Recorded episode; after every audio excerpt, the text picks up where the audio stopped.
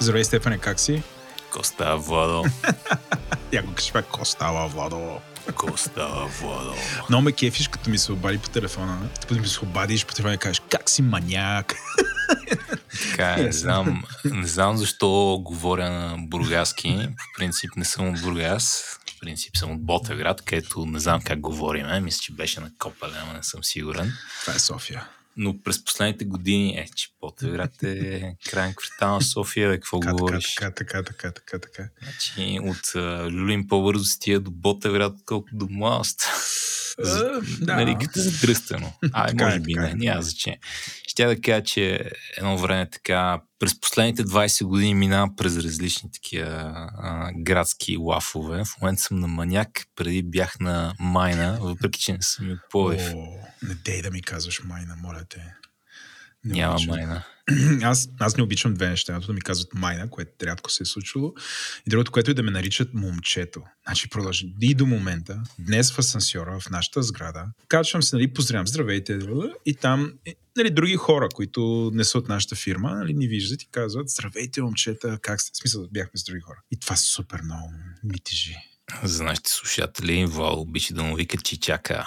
Чичака, аз предпочитам Владо Чичака. Е сто пъти по, по-добре. Значи, Владо. най-якия лав, кой знаме, е Коста Пич Майна. Чиче. Вече, сега това, тук брейквам новината, дръж се. Вече съвсем спокойно мога да викате Хаджи Владо, защото миналата седмица бях в Ярусалим и имам сертификат, че съм бил на Божи гроб и на сертификата пише, че съм хаджия. Това не е майтап. Zero майтап. Така че да, може и Хаджи Владо да ми се казва. Това го приемам наравно с Чиче. Point taken, ще се възползвам от а, тази оферта. Благодаря ти. Стефане, трябва да обясня, защо този епизод ще е по-кратък от останалите. Така съм си го записал. Тук обясняваме защо този епизод е по-кратък от останалите. Няколко думи. Първо, Стефан доста време, и сега Стефан ще допълни, мислим да имаме кратък епизод, който да правим по-често. Защото, не защото тя да знам, се чуем какво правим, нали така. О, чакай да си оплътниме времето. Не. Obviously, обаче се случват доста неща в света на технологиите. Той някакси не е такъв ритмичен на две седмици. И ние, абе, искаме да имаме възможността, ако има нещо, като случи нещо по-важно, да имаме А, възможността ние с Стефан да се видим, да си го поговорим, да си поделим мисли и Б, вие да присъствате на този разговор. Сега, що то, в този момент, и между другото, искаш ли някакси да допълниш за краткия формат? Нали, на, на, накратко искахме да поекспериментираме с а, формат на по-кратки извънредни епизоди. Нали? Правим ги на две седмици. И има там а, една седмица, в която не мога да ни слушате, или поне мен не мога да слушате, Вал мога да го слушате навсякъде. Аз съм навсякъде. И си мислех, а, че това ще е готино хем или ако стане нещо интересно, хем ли да адресираме някакъв фидбек. Защото много често нали, Да, някой да. ни е слушал, се обажда и тук, що каза така, го пустили, какво имаше предвид или... Да. Нали, и аз съм чакай, чакай, чакай, аз нямам сестра. Нали, нямах това предвид. Нещо друго съм имал пред. Дай ми възможност да, да го обясня още веднъж. Да, между дискутиране на събитията от деня или от седмицата и нали, това да адресира някакъв фидбек, който някой слушател ни е дал или въпрос, който е имал, си мислех, че е готино да пускаме от време на време извънреден епизод. Не ще е готино да го правим цяла, всяка седмица, ама кой, кой да има толкова време? Така е. Така че поне, поне от сега го мислим за от време на времето. Между другото, ако ни слушате и така чуете, че кажем някаква глупост или нещо, с което не сте съгласни, или нещо, за което искате малко повече информация, пишете ни във формата за обратна връзка или пък ни пишете в Дискорда и нали, мога да, Да. го вместим в един такъв извънреден епизод. Да. Това е, това е половината от историята. Обмислям нали, да вкараме някакъв такъв формат и исках да го тествам. Да. Само, че тук дойде втория проблем. То не е проблем. В смисъл, сега, за протокола с Стефан си го говорим. Той сега говори първи род единствено число, ама някакси аз заедно си ги говорим и тия неща. От, не знам, имам чувство от 3 месеца, обаче никога не идва правилния момент. То така е живота, докато не стане някакъв инцидент с някой от нас. Този път сега дългата част от историята или втората половина от историята. Всъщност този епизод трябваше да бъде съвсем различен. Трябваше да бъде, тук представете си, правя такива въздушни кавички, нормален епизод от по 17 часа, както ги записваме. Стефан, Стефан намери топ гост, с госта се организирахме, заделихме си половината уикенд да се занимаваме с това. Това е сериозно, този подкаст отнема страшно много време. Ако си мислите, че е така просто се случва, не. И един час преди да започнем записа се случи инцидент технически с нали, общото там, където работя. И трябваше да, да не записваме или да се записва без аз да присъствам. И тук благодаря на Стефан. Той каза, не, Владо, без тебе този подкаст не е същото. С този глас го каза. Благодаря ти, Стефане. Моля, Владо, пак заповядай. и, и отложихме. Обаче тук Зейна е една, как да наречем, контент дупка. И всъщност, по мое предложение, казах, айде, нека, сега това ето, вече съм хаджия, имам право да цитирам Бог. Това е знак, че трябва да стартираме кратката рубрика. И ето ни тук с вас. Добре ли разкажеш историята? Добре разказа историята. Да, накратко искахме да експериментираме и Вал настъпи мутика на работа. да, чак, да, добре. И експериментираме. Не се наредиха звездите звездите се наредиха Абсолютно. перфектно в зависимост от това какво, да, как, да, как гледате да, нещата. Да, да, да. да, моята молва е, нали, ако този формат ви допада или не ви допада, Абсолютно. или мислите, че нещо трябва да се промени, пишете ни някъде да ни кажете. Да, да. И това обикновено най-добрите места. Дискорда, елате ни кажете в Дискорд, така да сте част от комьюнитито. Или да, знам, ако сте някакви, да, не ви се занимава с Дискорда, пишете ни в обратната връзка. В което и да е поле няма значение, ние ги четем всичките. да, френда на името си, вместо име напишете обратна връзка. Това там ще, е крат, ще е кратко, но може и там. Там най-добре. Там, да, чакаме обратно. Или, примерно, имате идеи какво точно да обсъждаме, защото ние Стефани имаме, ама аз знам, не сме някакви най-добрите в правенето на подкаст. Сигурно пък и този подкаст го правим и за вас, меко казано. Така че да, кажете какво искате да правим. И сега да дадеме тон за песен някакси, ще започнем. Тук малко защото съм владал и там правя говори интернет и някакси не мога да избягам от себе си. Аз, аз в принцип имам теми, които нали, очевидно наблюдавам в говори интернет, значи има теми, които там не са подходящи да ги обсъждам аз си трупам, Стефане, дръж се, трупам си, имам си в една папка статии, които бих искал да обсъждам с теб. Не знам как ти звучи това, но всъщност това ще се случи в момента. Извази съм една такава статия. Тя някакси комбинира най-доброто и най-лошото от нашите два свята. Твоя свят, света на програмирането, писането на код, моя свят, света на машин лърнинга и някакви там бинарни штроти, които генерират текст. Двата свята се обединява в тази новина. Твой интерес, мой интерес, заедно. Сега, ако си готов, мога да почна. Директно ще кажа за какво става дума. Аз си го представям по следния начин. Сега, дами и господи, Стефан, това не сме го тренирали. Този подкаст не е тренировка, както и големия ни подкаст. Тук има доста голяма доза импровизация. Но Стефан, аз съм харесал точно една новина. Нека в Говори интернет да имаме 6 новини, спокойно, не се, да не се плашат хората, но тя повдига доста въпроси. Мен ще ми е интересно да чуя ти какво мислиш. А, дава малко контекст. Мат Уелш, който не знам дали си запознат с него, но е а, бивш професор по компютърни науки, също така дълги години инженер в Google. Е дал едно интервю, което това не е наскоро. 21 феврари, дори преди GPT-4, което си заслужава отделен епизод сам по себе си GPT-4, но това е друга тема.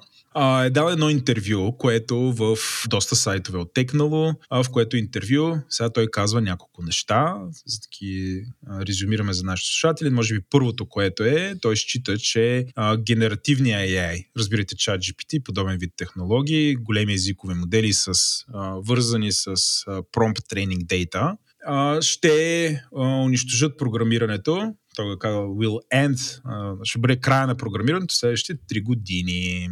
А, освен чат GPT, той естествено дава примери GitHub Copilot. Нали? А, това са двете неща, които трябва да ги гледаме.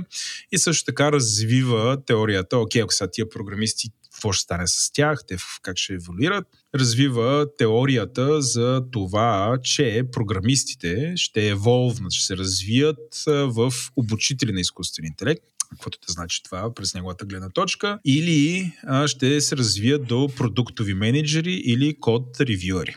Само малко контекст за този човек, само да посочи, че той е малко и в конфликт на интереси, защото това ми е любимото. Той е успял да стартира а, нещо, което се казва Fixi AI, той има изпълнителен директор и както го обяснява е automation платформа за големи езикови модели, която баш такъв вид проблеми с програмирането решава. Тоест, казвам го това за нашите слушатели, за да приемат общо взето неговите тези с голяма щипка сол, направо си мрук сол.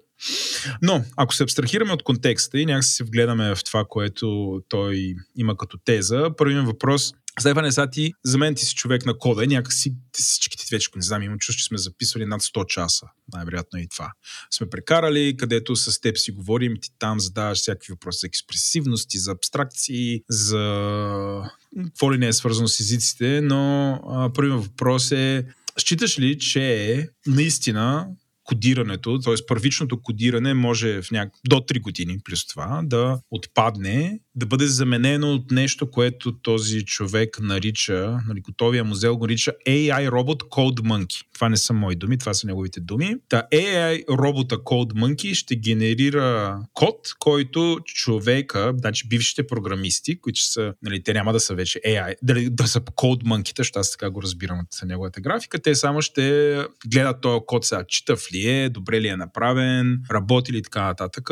И а, всъщност ролята им ще еволюира по този начин. За да завърша картината и сега ти давам да говориш, той AI робот, за да генерира текст, той ще има нужда от а, функционална спецификация това, което аз някога като се занимавах оперативно да правя софтуерни проекти, специализирах, а именно да си говоря с някакви хора, те да ми кажат какво искат и аз да го опиша по определен стандарт в един много дълъг документ.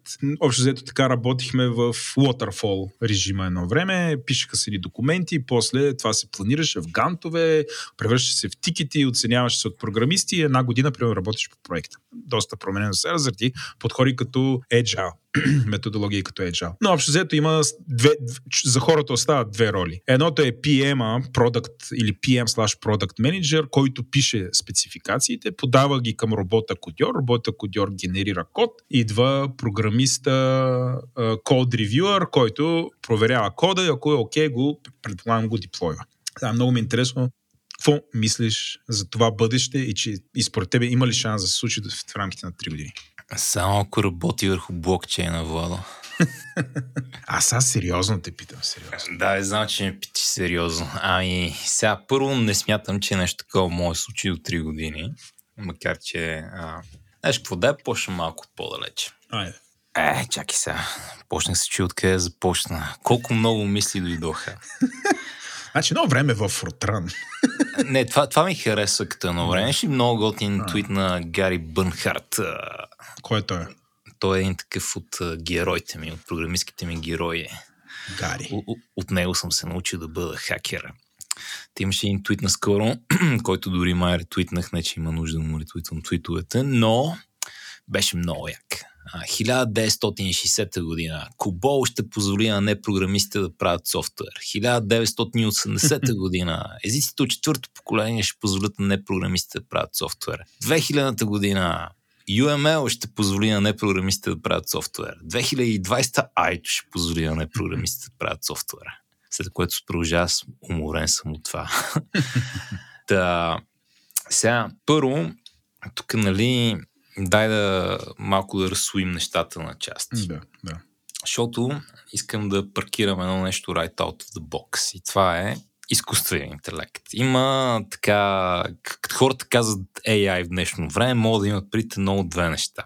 Това, което се нарича General AI и това, което в днешно време се нарича Machine Learning, статистика и така нататък. Нали, хората специализиране, я имаше някакъв друг термин за това. Едното е програми, които решават много конкретни проблеми, като например на тази картинка има ли котка. Mm-hmm. А, и другото е програма, която на практика мисли, разсъждава и прави нещата, които един интелект човешки, кучешки, мравешки прави. Mm. Така и сега, ако някога направим General AI, този, който мисли, това сигурно ще мога да пише код вместо нас. Mm. Няма това да е проблема. Проблема е, че мога да прави много други неща вместо нас. Много хора ще трябва да търсят нови кариерни пътища. Например, адвокатската работа си представям, че става много по-лесна, нали? защото един General AI, като се направи, ще може тотално да усвои информацията и да намери проблемите много по-бързо, предполагам. Бе, много, много knowledge работа ще стане доста безболезна. Цялата, цялата публична администрация ще стане безполезна. Държавата ще може да се администрира сама. А, и това ще бъде такъв а, голям, ще бъде някакво sci-fi събитие в известен смисъл. Нали? Хората на това не случайно му викат The Singularity. Нали, какво ще стане тогава, не мога да. Да. Нали, Но ние сме там. Обожая работа. Значи, има хора, които твърдят, че са близо, има хора, които твърдят, че сме далеч. Аз не съм експерт. Разбирам, а, не разбирам от това. Според мен сме далеч. Какво знам, от каквото разбирам за модерните нали, ML и така нататък технологии, как работят. Интуицията ми е, че сме далеч. Кой знае, може да се окажем по-близо, отколкото си мисля, защото нали, ML има много хубавото качество да работи, ама да не знаеш, що работи. Може да стигнем до момента, където има нещо мислещо, ама не знаеш, що мисли. Mm-hmm. Дори стигнем до там, според мен този процес ще е бавен. Няма да е в рамките на 3 години, ще е в рамките на 10, примерно. Но така на страна искам да паркирам дали ако има General AI, той ще може да пише софтуер. Ще може, защото ще може да прави супер много други неща, защото е General AI. Слайки това на страна и гледайки към нали, ML, модерното Large Language Models и така нататък, съм тотално скептичен, че това ще замени програмистите по някаква форма. Защото това, което каза тук, трябва да седнеш, че пише спецификация, е те, то така се пише спецификация. Нали? Голяма част от работата на човека прави софтуер е да вземе разпокъсаните разсъждения на някой дет си мисли, че е написал спецификация в кавички и да ги превърне в нещо, което е по-конкретно и нали, да е формално. Моите спецификации бяха брилянтни. Това не го казвам също сега. Ми, Програмистите, може... които са ги чели, са овърачивали след това. Всичко ми било ясно, било е супер. Фидбека, който съм получавал е супер, но това съм аз. Аз съм легенда на писането на спецификации. Отново, Както ти си легенда на програмата, аз съм така съм на спецификациите. Значи, Хаджи Владо, може да е било така, а мога да не им се занимава с теб и просто свършили работата. О, не, не, занимаваше им се. anyway, мисълта ми е, че по-особено като си говорим за нещо повече от логин форми, нали? Някаква mm, по-сложна система, която, не знам, трябва да прави нещо, една идея по-сложна. Mm. Примерно, трябва да си направи системата резилиент на Chaos Monkey, така че като нещо се срути да не губиш данни. Да, да. Това е проблем, по който доста трябва да се мисли. Така че, нали, не, не мисля, че ще успеем да изрежем а, програмиста от писането на софтуер, защото просто не ми ще успеем да изрежем програмиста. Има някой, който трябва да си мисли, да мисли формално и да проверява какво става. Но мисля, че помогне с това да бъде инструмент, по който ние, програмистите, да можем да си вършим работата малко по-хай левел. Нали, Кубол какво, значи, какво значи high level? Или по, по-бързо или... Пф, да, обясни ми това за high level. При, може да бъде по-бързо, може да бъде по-лесно и така нататък. Смисъл, в цялото развитие на индустрията от много години насам се появяват някакви неща, които правят решаването на голям клас проблеми по-лесно. Нали, от най-баналното да не ти се налага постоянно си менежираш паметта, пишейки на си, да подаваш поинтери, да се чуеш къде пише фри, къде, къде... Това освободил ли съм го или не а, това бъде заменено с гербиш колектор, през това да имаме а, по-динамични езици като Ruin, с които могат да се направят неща по-бързо, макар че и не е толкова нали, компилатора да ни помага. С това да имаме готини фреймворци като React нали, и така нататък. Сега това, с което тия модели сигурно ще помогнат, е, ще направят а, писането на код най да е по-лесно. Mm. В смисъл, нали, аз ползвам Copilot от време на време т.е. доста често, успя добре да комплитне нещата, които, които искам да напиша. Да. Да, в един от 10 случаи ми вкара и бък някъде, който трябва да видя. Mm. И ако не го видя, имам проблем. Mm. А, друг такъв забавен твит беше, някой се жалваше как а, през последните две седмици три големи бъга е гонил и трите големи бъга са били от Copilot и това е, защото нали, Copilot много умни неща мога да направя, ама едно е да предвиди а, очевидното нещо, което искаш да напишеш, друго е да предвиди интеракцията на това, което пишеш с всичко останало в системата, което поражда някакъв бък. Значи ти хайлайтваш, може би, моята, не знам, най-голяма критика към тая визия, която този човек преди малко, дето му, той, той показва е, че всъщност дори да приемем, че се случи така, да, примерно някой като мен ще напише супер якото структурирано задание по стандарт, да приемем, че ще го напише и по начин, който машината ще може да го разбере на 100%. Тоест, много съм добър да разбирам промптовете, които трябва нали, да бъдат така да как да бъде създадено, за да ни разбере. След това нали, машината генерира текст и всъщност човека е просто, нали, о, програмиста е един код ревюър в цялото това нещо. Мене това, което ме бъгва е а, именно това, което ти казваш. Добре, ще генерира код, обаче нещо няма да работи вътре. Това за тебе, примерно да приемем, че ти си този човек, който ще наглежда генерирания код. Моя опит показва, управлявайки по хора програмисти, че когато те видят код, който не са писали сами, нов код, им отнема супер много време, да, отнема им някакво време да се ориентират, независимо кафе, независимо каква е задачата. И всъщност, ако нещо не работи, а, нали, моята теза е, че много вероятно ти дебъгвайки този генериран код, всъщност в крайна сметка ще ти отнеме повече време, отколкото да го напишеш от начало. Това ми е тук така, не, не знам как ти го кажа, абсолютно е, скептичното очакване като крайен резултат. Тоест дори може да стане и по-зле. Не, зависи от кода сега. А, в смисъл, някои неща се пишат а, доста по-бавно, отколкото се дебъгват. Някои неща са наобратно. Дай Дали пример. Има... Дай пример. Е, дай пример, сега много сложно. Всичко, що е алгоритмично, обикновено се пише бързо и се дебъгва бавно. Защото има супер много информация на супер малко място и нещо сложно става и ако си объркал някъде някой индекс или реда, в който нещо трябва да се случи, това е трудно за забелязване. Всичко, да е по-декларативно, някакъв интерфейс, който си наредил, се дебъгва по-бързо, отколкото се пише. Mm. Защото има много болер. Е, не, не толкова, че има много болерплейт, колкото, че кода е относително прост. Какво става относително просто? Проблемите, веднъж като знаеш, че ги има, мога да ги видиш бързо. Примерно, аз доста често много бързо виждам някакви проблеми в нашите в кода, който колегите ме пращат да ревюирам, защото много добре познавам и системата, и фреймворците. И нали, някой нещо... доброволно те праща да... В смисъл, това е някой мазохист си го представя. Е, не, не, не, смисъл, налага се сега. Налага се. Но дай, дай ти дам друга гледна точка. Тоест друг начин на мислене тук. Значи един от големите убийци на програмисти от едно време е Excel. Преди Excel... Той редовно ги убива програмистите. Серия на убиец на програмисти, така мога да го решим. И в момента ги убива. Но така през 80-те, преди Excel, ако ти е трябвало някаква програма, т.е. ако е трябвало да ползваш компютъра да направиш някаква сложна сметка, примерно не знам, да затвориш някакви четоводни книги, не знам, що ми идва такъв пример, е трябвало да намериш някой ти напише малко софтуер. Да. То не е било някакъв сложен софтуер, но някой трябвало да напише. Когато нали, се развили графичните интерфейси и някой е направил нещо като Excel, в момента супер много хора могат да имат един такъв, една проста форма на програмиране с Excel. Могат да си направят един спречит, да си наредят някакви формули. И това тук елиминира голяма част от а, а, нуждата от програмисти която е имало едно време. Разбира се, има много повече програмисти, отколкото едно време иронично, друга тема. Да, а, според мен мога да има някакъв такъв потенциал в а, нещо такова. Нали? Няма успееш да елиминираш всички програмисти. Да. няма как а, фирма като Netflix, близките не знам колко стотин години или десетки години, айде, така да замениш програмисти с някои други. Но ако правиш нещо много просто, прямо представи си, че а, си някакъв малък бизнес, да кажем си ски център в Банско.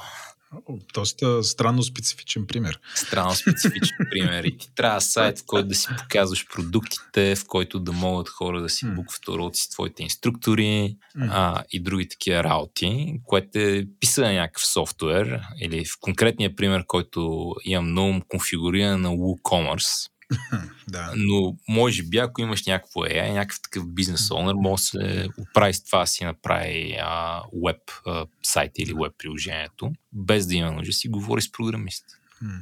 Което звучи супер, всъщност и съм голям фен на това. Да, това е по да кажем работа, която, пъл, не знам, може би голяма част от програмистите биха я приключили за сметка нещо ново и различно, но а, ти засягаш вече навлезе във втория ми въпрос. Той извиняй, не само това, нали, да. примерно. Не всеки може да си позволи да намери не всеки може лесно да намери от някъде някой да свърши това и не всеки може да си позволи е. да му плати да си търкаля бизнес. Но навлизаме в следващия въпрос. Ти сега някакси идентифицира такива класове продукти, които може би ще бъдат по-податливи за генериране от AI, но ако се върнем, примерно, ако се фокусираме на по-големи неща, по-къстъм неща, има ли според тебе някакви сфери от въобще от IT живота, които според теб ще бъдат а, по-лесни за автоматизация? Фронтенд, бекенд, DevOps, смисъл, къде е, може би фронтенда е по-лесен, по... А, или, е, или греша? Всички тия неща могат да са и много лесни и много трудни, в зависимост от това какво правиш. Нали? Има такова, има вебсайт билдери, с които мога да си построиш вебсайт, без да разбираш нищо. Забравих името на... Ползва много по контент менеджмент системи. Това е пример за прост фронтенд. Да.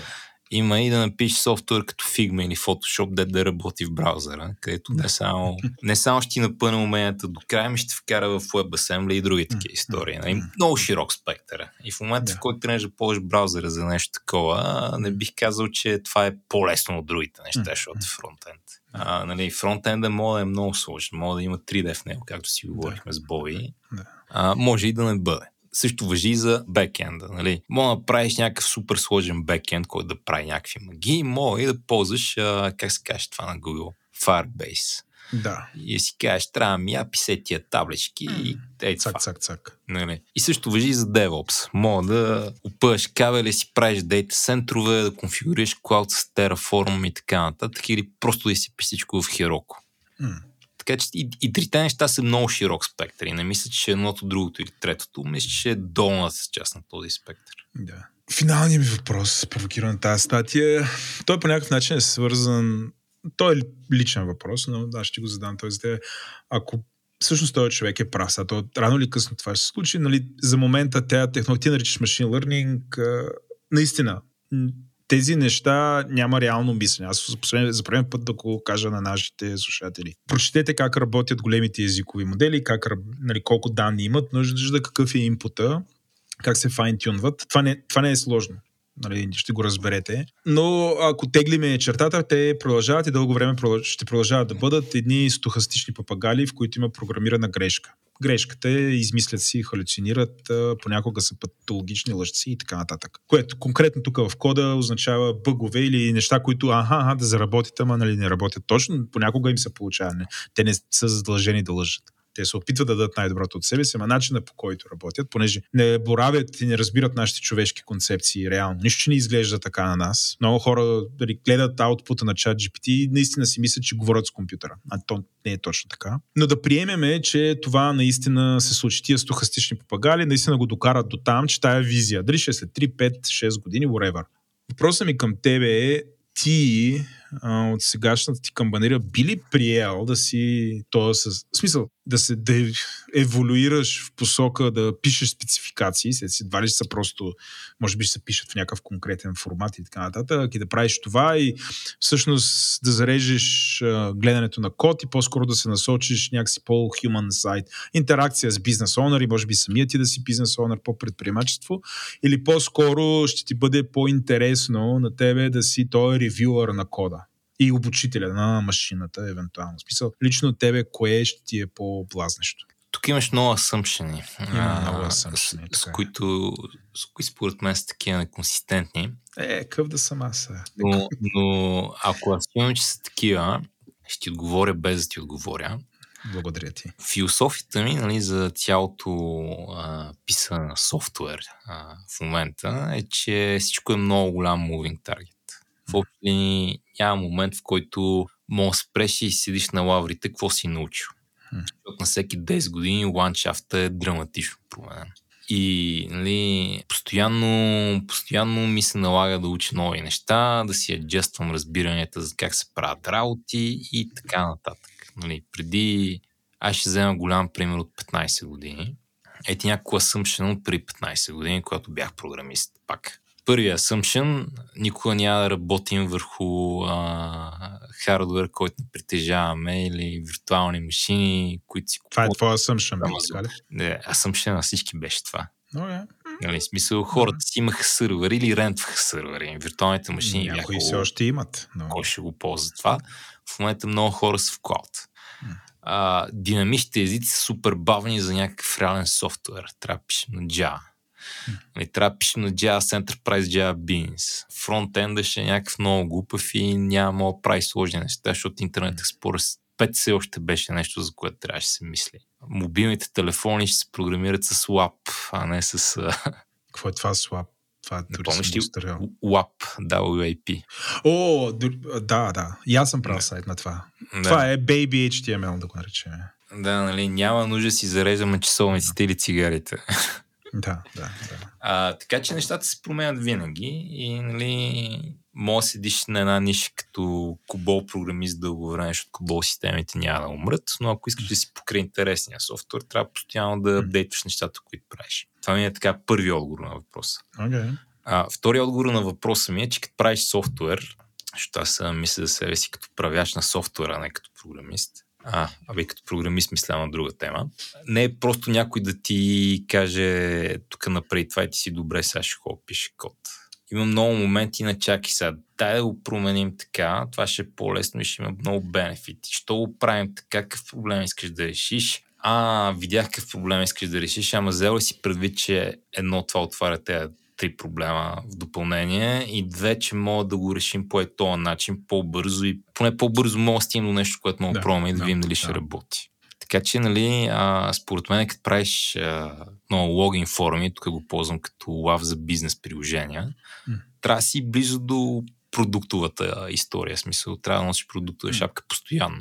Mm а, всички пъти, в които съм си позволявал така се отдалеча от а, това и да се фокусирам само на кажете ми какво правя, аз ще го правя, съм брал ядове. Да, така, просто че... се виждаш като машина за изпълняване на желания. Ето, нищо не е машина, в смисъл, в, известен смисъл се виждам като машина за изпълняване желания, моите и твоите. а, но това е се опитам да кажа, че това правиш софтуер, не е просто да пише да. код. Нали? Даже тук се боря срещу стереотипа, който имаш, че програмисти са код манки. Са аз ли бе? Ами, да. Чакай се, аз чета една статия и това е един човек, който той ги прави. Той я казал, аз го цитирам, за да... Сте стереотипа, който ти артикулираш. Аз не съм с глупости. Аз не съм съгласен с спецификациите на Хажи Владо от едно време спецификациите ми са супер. Просто ти имаш и не такива. значи, без дори да си я видял, развиеш, подхождаш с... Някога ще я покажа. Да, искам, искам да я видя. Искам да я видя. Ако, ако е толкова яка, мога да прочетем в ефир. Тя е за продукти, които вече не работя в тази компания, така че едва ли имам право да ги четам. Но... Да те върна на въпрос ти. Първо, много да. съм скептичен, че това ще стане. Второ, това разбрахме. On the да приемем, chance, че ще стане. Да приемем, on the off chance, че ще стане. Mm. Нали, ще търси някакъв начин за адаптация, очевидно. Коя от двете? Тук сега дали то... И пак това не... Според мен има и други варианти, тук е много упростенческо смисъл. Но аз просто нали, използвам а, тая статия и тая теза нали, и я слагам тук между нас двамата. Ми казвам, че съм съгласен с нея, нито че е моята теза. А, е, спо... Коя от двете комбинации от двете според това? Защото отговора винаги е да, това. Добре. Нали, ще, ще прави двете. Да. А, окей. Аз мисля, че нали, това така го поизчерпахме и мисля да минаваме на втората ни тема, която е тестовете. Сега да ти кажа, не е нещо, в което врия кипя или съм си говорил с много хора, така че влизам а, с огромен интерес в тази тема да си я поговорим. Надявам се да, да понауча и аз неща. А, но ако почнем сега, каква е причината да си говорим за тестове? Абе, получихме фидбек, а, пък и аз мисля, че съм те чувал. Така, фидбека е, че звучиш леко скептичен за писането на тестове. И първият въпрос е така ли е и всъщност какво мислиш за тестовете? Добре, тук ще започна с тангент. Значи, на, на първата ми работа, ever, за която ми плащах И беше пари, лято 1800. 300 лева на месец много яко беше. Мога си позволявам неща. За два месеца си купих рамка за колелото. Първата ми задача беше да пиша а, тест на JUnit. Да. В далечната 2004 година май или 2005, не мога да си помня. Едно от двете. Mm-hmm. А, и видях тестове много рано в кариерата си. Прочетох супер много и много бързо се зарибих. Много ме изкефи как много, много помагат. И това е, се опитвам да кажа, че минах последния път. Първо, зарибих се много по тестове. После в Java бяха малко дървени инструменти за писане на тестове. В Ruby бяха много яки и в Rails конкретно. И това много ме привлече към Rails. А от големите причини да стана Rails програмист е, че имаше много готин, поне за времето си, механизъм за писане на тестове, който нямаше в Java или в Python с които се занимавах по това време. Предполагам, още е там, ще говориш минало време имаше. Да. Ами, да, да, да кажем, че другите неща в момента не са много по-назад. Или са а, на на, настигнаха, окей. Okay. Да. Дори пък и, да, пък и много от тези идеи от едно време, като например това да имаш фикшери, в последствие се оказаха тъпи идеи, има по-модерни начин това става с нещо наречено Това не го разбирам, не разбирам какво е това. Да. Питай ме след малко, да не, да не тангенцираме по тази мисъл. Та, След това минах един период на много такъв голям див догматизъм покрай тестове. Нали, всичко трябва да има тест и нещата трябва да се правят тест first. Неколкократно съм говорил по конференции, че и по подкастове за тестове. Много, много, много обичам тестове. Тестовете според мен са най-доброто нещо ever. И докато като започвах, писането на тестове беше някаква фринж позиция. В днешно време, според мен, всички, с някакви изключения, нали, смятат, че е добра да се пише тестове, опитват се да пишат тестове и са фенове на тестовете. Сега, тук мога да бъркам и нали, мога да има разлика от език А и език Б, но а, живея с идеята, че вече сме време, където това писането на тестове е добре прията идея в индустрията, всички го правят. Та, на фона на това, а, тезата ми за тестовете е, че в контекста, в който не си много сигурен как да пишеш тестове за системата, която пишеш, и това далеч не е прост проблем, трябва да си много внимателен, понеже е много лесно да избълваш супер много тестове, които по-скоро ти пречат, отколкото ти помагат. Нали? И тук може да си говорим какво точно значи това и защо. Но тезата ми не е, че не трябва да се пише тестове, не напротив, винаги трябва да се пише тестове, колкото се може повече. И аз лично съм голям фен на 100% тест coverage. А, но едното нещо, което така трябва да се има предвид е, че писането на глупави тестове е доста лесно. И под глупави тестове имам при тестове, които пречат да не помагат. И човек трябва да е много внимателен. В моменти, в които съм представен пред ситуация, където или мога да напиша само глупав тест, защото не знам как да напиша хубав, или мога да продължа по друг начин. Често предпочитам да продължа по друг начин и се завърна към писането на тестове, когато знам как да го правя. Първо в момента съм се заиграл с ръст. Отново правя си едно проектче, което някой ден може и да пусна. Разбира се, тотално гик, тотално така нърт история. Искам да си гледам шорткатите на различни неща в терминала, а, защото що не. И примерно имам много дупки в познанието как да тествам нещо конкретно в ръст. И сега имам избор. М, да хода, тук да се науча да го правя, да напиша супер много тестове, които упражняват дизайна, който съм измислил в момента, в който въобще не съм сигурен, между другото. Или да паркирам това на страни, да поитерирам, докато накрая си измисля дизайна, да не се налага едно време да си измислям дизайна и да се учи как се пише тестове в ръст и се върна към това веднъж, когато поне от тия две неща е сигурно. Ти напредна много с темата. Разбрах, запомни си мисълта, но преди това искам... Трябва да ми обясниш Обясни ми тестовете. Имам някакви идеи, но искам някакси консистентно от тебе, за да съм сигурен, че имаме еднакво разбиране. Добре, значи първия поинт е, тестовете са програми, които проверяват, че истинските ни програми работят. Окей. Okay. Кода. Кода, да. И програмите, не... Да. Добре, програма. Нали, идеята е вместо... Абе, идеята е да имаш а, програма, която мога да пуснеш, която да ти каже дали програмата ти работи. Okay. Това е идеята. На това обикновено се вика тестване т.е. автоматизирани тестове, могат да се правят по няколко неща. Говори се за юнит тестове, integration тестове, end-to-end тестове, да, фичър да, тестове, един тон терминология има. Има някои други философии навътре, но идеята е да имаш код, който ти упражнява другия код и ти казва дали работи. Сега, как трябва да функционира това и защо?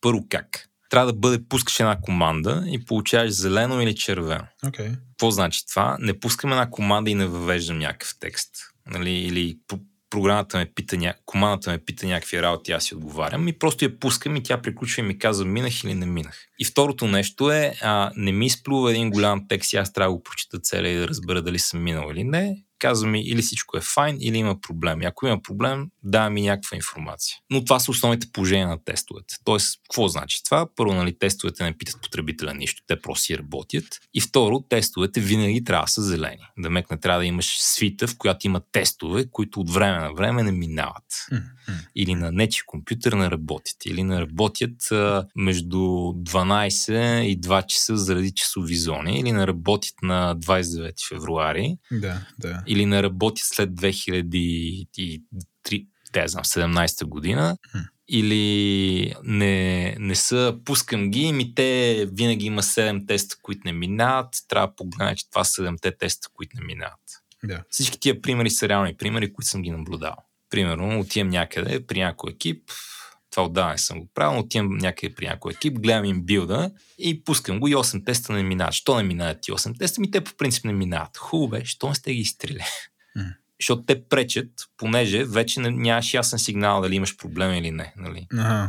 Тоест дори че... да има някои от смислените тестове да гърми, то те залива с излишна информация. Да, винаги получаваш съобщение, че билда не е минал. И да. сега трябва да ходиш и да видиш, че точно тези 8 теста не са минали. Ма какво става, ако са девети и деветия дет не е минал, всъщност е бък или проблем? Mm, mm, mm. А, ми, нали, проблем е. Не го виждаш, защото как ще го видиш? Понеже кой гледа след като всички са свикнали билда да не минават. Примерно да. това е първи антипатърн. Ако работите някъде, където има тестове, които не минават постоянно, просто ги изтриете. Да. Ако имате проблем да ги изтриете, ги коментирайте. Mm. нали, макар че се върши и мога да ги върнете с гит, но просто не трябва да има тестове, които да не минават, защото те развалят цялата идея. Когато да имаш ясен бърз сигнал, това работи или не. Mm. И сега, нали, този механизъм е много важен, особено за много сложни системи. Повечето компилатори имат супер много тестове, повечето операционни системи имат супер много тестове, повечето mission critical неща имат супер много тестове. Обаче, ако правиш логин форми, трябва ли ти тестове? Нали, очевидно, ако ще правиш софтуер за пейсмейкър, искаш да е безумно яко тестван, така че като правиш промяна в него си сигурен. Да. Ако правиш бизнес приложение, налага ли се? Mm-hmm. И тук отиваме във втория въпрос, който е защо пишем тестове. Да. И то е комбинация от причини. А, първо, пазени от агресия. Да мек написал съм някакъв код, който, ако пред, който документира някакво очакване, което имам към системата и в момента, в който някоя промяна го щупи, има нещо, което ми казва автоматизирано. Това е, да кажем, първата причина да пишем тестове. Втора причина, за която мога да пишем тестове, е документация, между другото. Mm, и разкажи ми повече. Ами, Примерно, представи си, че имаш, а, да я знам, една функция, която ти, това е модерна AI функция, която ти а, сготвя храната, която искаш да ядеш. Мечтана и, функция. Обаче функцията хора. знае, нали, ти казваш кое време на деня, да, деня сте. И ти, нали, понеже готви специално за тебе, знае, че сутринта обичаш палачинки, а вечерта обичаш а, риба и по обяд искаш да хапнеш или яйца или нещо друго, но да са под 300 калории. Okay. Примерно. А, всичко това ще бъде отделен тест. Един тест, който ще бъде давам на функцията, че сме 9 часа сутринта, функцията ми връща палачинки. Давам на функцията, че е вечер, функцията ми връща риба и така нататък. Това е на практика поведението на функцията. Теста би могло да бъде и документацията на функцията. Да ме, ако седнеш и прочетеш самия тест, мога да разбереш какво се очаква от функцията да прави. Като това има един плот твист, който е, че а, обикновено тест си го разбил на и тук вече терминологията става малко умешана, но обикновено те са отделни тестчета, всеки тест тества едно нещо. Нали, нямаш един голям тест за функцията, имаш пет отделни теста за функцията и обикновено всеки инструмент за тестване има някъде възможност да набиеш малко текст, който коментира тест. Примерно, в най-баналния случай може да е функция, която се казва тествай, че закуската е палачинки. някои фреймворци ти позволява да пиши малко по-свободен текст и по този начин хем тестовете минават или не минават и като погледнеш вътре в тях документират какво прави системата, хем от тях мога да извлечеш някакво high-level summary, от което като прочетеш също мога да разбереш какво се очаква. И знаеш дали го прави или нещо, долу има тест, който го проверява. Да. Това е удобен начин за документация. Даже има един фреймворк, който се казва Cucumber, който аз супер много мразя. Мога го погледнеш. Там а, описваш а, use case на английски язик и казваш, нали, ако имам потребител, който е активен и отворя, не, ако имам потребител, който е неактивен, това е едно изречение на един ред, така. и отворя логин формата, втори ред, и попълня юзернейма и паролата, трети ред, и натисна Submit, четвърти ред, то очаквам да видя съобщение, не може да влезете, потребителя ви е неактивен, пети okay. ред. Okay. И това, това е такова английски, който мога четеш. Да, да, да, нали, да. То английски, за да стане изпълним тест, трябва да се мине през много сложна операция, която е причината да не ми харесва, Mm-hmm. но мога да работи като документация. Разбрах. И нали, пак това има няколко нива. Примерно, ако правиш някакъв език за програмиране, като елексир, да кажем, той много добре вкарва тестовете си в документацията на някои стандартни методи. Примерно, а, документацията на лист, а, на ревърс, да кажем, или на toString, или не знам си какво в елексир, не знам елексир, а, като твориш метода, може да виж и много кратки тестчета, които показват, като му подадеш това, получаваш това. Mm-hmm. И е готино, защото е self-checking. Нали? В момента, в който някой промени метода и той не работи, документацията става невалидна, но има нещо, което веднага ти казва. Втора причина да пишем тестове е документация. Като нали, тук пак има вариации колко полезно ще е за такова. А трета причина, и тук става много нюансирано, е, че мога да ползваме писането за тестове като нещо, което да ни позволи си дизайнем системата по-добре. Сега има такъв assumption, че ако един код се тества лесно, той е по-добре изолиран или по-добре е така разделен на какъв беше терминът тук, на модули, модуляризиран. Така че ако код се тества лесно, навярно има и по-добър дизайн. Това не е винаги вярно, но доста често е вярно, така че си струва да правиш кода си по-лесен за тестване. Също и едно от, една от плоскостите, по които можеш много силно да се подхлъзнеш и да правиш грешни неща. Нали, тук тъмната страна на тестовете. Но трета причина е мога ни помогне с дизайна. Има още някои такива причини, в които не искам да задълбам, просто искам да кажа нещо, което не е причина да пишем тестове и това е, че искаме да докажем, че кода ни работи. Понеже не можем с да тестове... Докажем на кой? на себе си, на останалия свят, на хората, с които работим. Тестовете просто няма как да докажат, че нещо работи. Те могат да проверят, че хикс на брой примера а, работят, могат да много подробно да изтестват нещо, но не могат да кажат, че винаги кода ще работи. А кое го доказва тогава? Ако не. Ай, доказва. Е, го... слагаш го в продъкшн, а то работи изкуственият интелект, който твой приятел прави, в някакъв момент може успее да го докаже, но обикновено е нали, или reasoning за кода, в смисъл една стъпка преди формално доказателство, гледаш го, мислиш го и така нататък. Прямо мога да докажеш математически, че алгоритъм за сортиране работи и винаги ти дава сортиран масив, нали, ако няма бъгове в езика. Това се доказва на хартия и с английски текст. Има и формални методи, има някои езика за формални методи, които мога да ползваш, макар че там е, мога да кажа, че кода, ако си го написал правилно, ще работи, ама не непременно, че... Да, а, но поинтът е друго, често има едно сващане, че тестовете доказват неща, тестовете не доказват неща. Тест, тестовете проверяват, че всички примери, които сте написали там, а, работят. Първо, представи си, че искаш да докажеш, че една функция, на която ти подаваш две числа, ги събира и ти връща резултат. Ясно, няма. Окей. Okay. Нали, мога да видиш как е имплементирана тази функция на ниво процесор и си да, това ще работи. Ама с тестове трябва да вземеш всички възможности от две числа и всичките суми на тези две числа и да ги напишеш на едно място че тя може да работи за 100 примера, които си дал, ама точно за 37 мога да връща 11, ако не си дал 37. А, нали? имам, имам два левашки въпроса, които са чудесен момент и ги задам. Първия е, пишат ли се тестове на тестовете? Не знам, супер логично е да го питам това. Сигурно ти звучи някакво странно, ама кажи. И другия ще го кажа след това. Значи тестовете, а, по принцип се тестват сами, нали? Няма нужда да тестваш тестовете, защото а, тестовете тестват неща, нали? Okay, обикновено, да. обикновено, ако има проблем, тестовете ще гръмнат. Ага. Но интересното е, че има някои има грешки, които могат да правиш тестове, така теста минава, ама всъщност не трябва да минава. Аха. И има някои интересни подходи, с които да, да намалява шанса за това. Примерно в TDD една много голяма философия е първо чай, пишеш... Чай, какво е TDD? TDD е Test Driven Development и е подхода първо да пишеш тестовете, после да пишеш кода. Ако това ти звучи странно, то е също като първо да пишеш спецификацията и след това да пишеш кода. Нали? Това не ми звучи странно.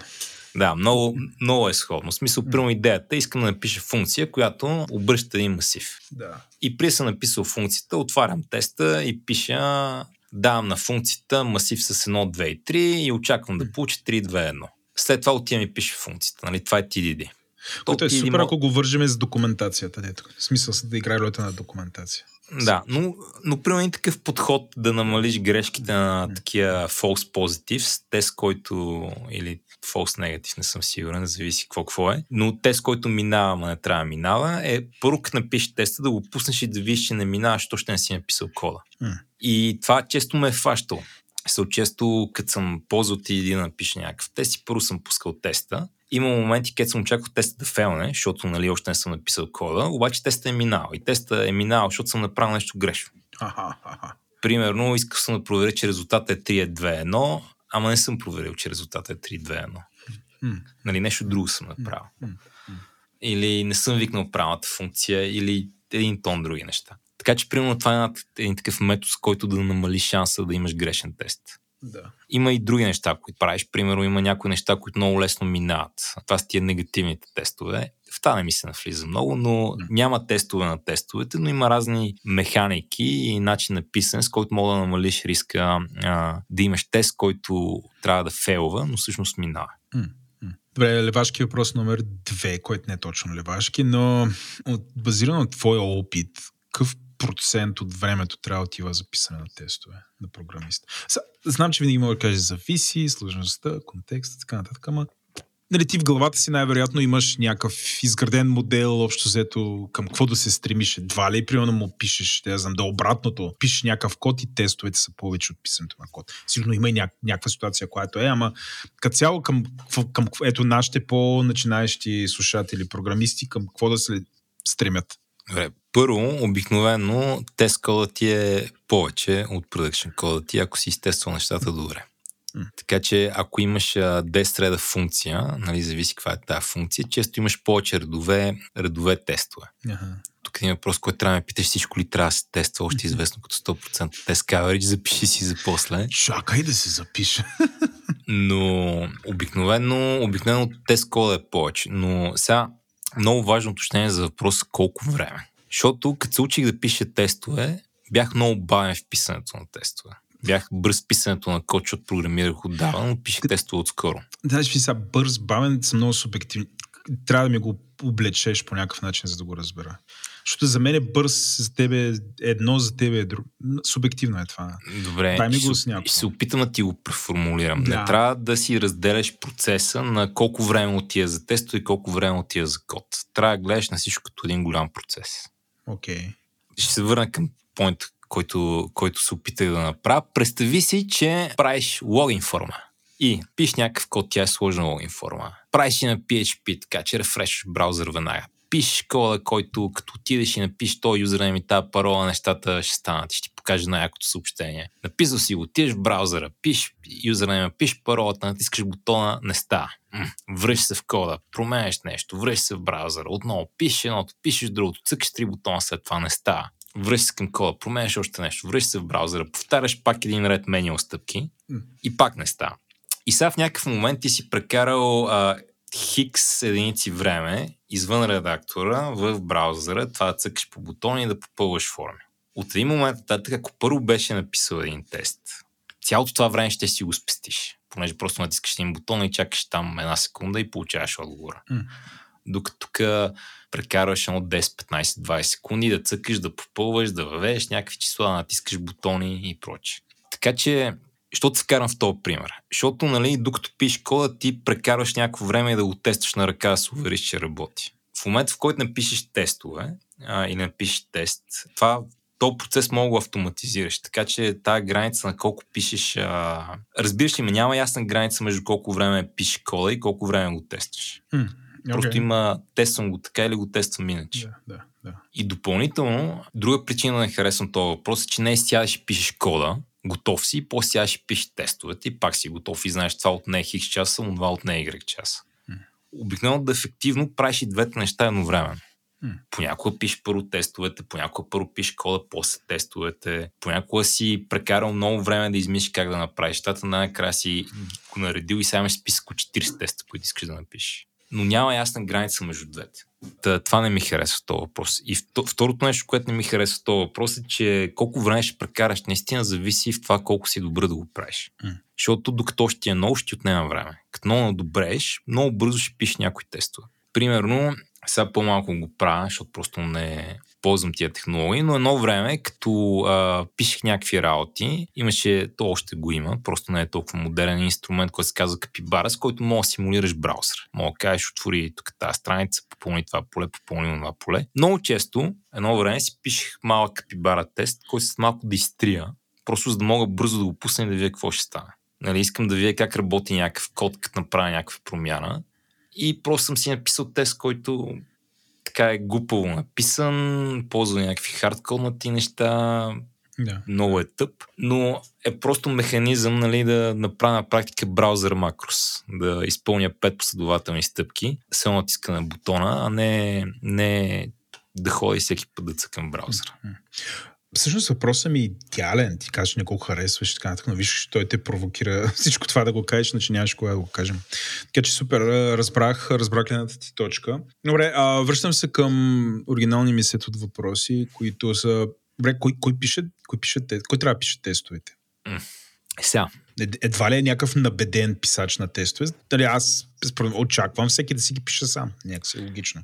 Сега тук малко трябва да разсуим нещата отново. А, защото при 10 години това го нямаше. Вече имаме Automated QA като позиция. Има, да. което са QA, които пишат автоматизирани тестове. Сега, първо, това е в известен смисъл друга дисциплина. Така че искам да я паркирам на страна. Има Automated QA, които си пишат Automated тестови свити. Те си файн да го правят, тя ги оставяме на страна. Първо, всеки, който пише код, според мен трябва да пише тестове. И второ, трябва да тества всичко. Демек не, аз тук ще пиша юнит тестовете, по Automated QA ще пише end-to-end тестовете. Тук не знам дали много не прескачам. Това създава една ситуация, където ще има едни тестове, които Automated QA екипа ще е написал и много сходни тестове, които програмисти ще са написали, но това е хубаво. И сега, защо всеки трябва да пише тестове? Освен причините, които флагнах до момента, ще ти флагна още две. Първата е прави промяната по-лесна. Да ме отивам, влизам в някакъв много сложен код, не го разбирам, искам да направя някаква промяна. Ако няма тестове, правя промяната, пускам приложението и почвам да цъкам да видя дали нещо се е щупило и да видя дали става това, което очаквам. Винаги имам шанс да го изтърва. Ако имам тестове, мога да направя промяната и да видя дали тя ще щупи нещо. И дали ще има голям шанс да щупи нещо. Демек тестовете имат и момент на дават ти увереност да правиш промени.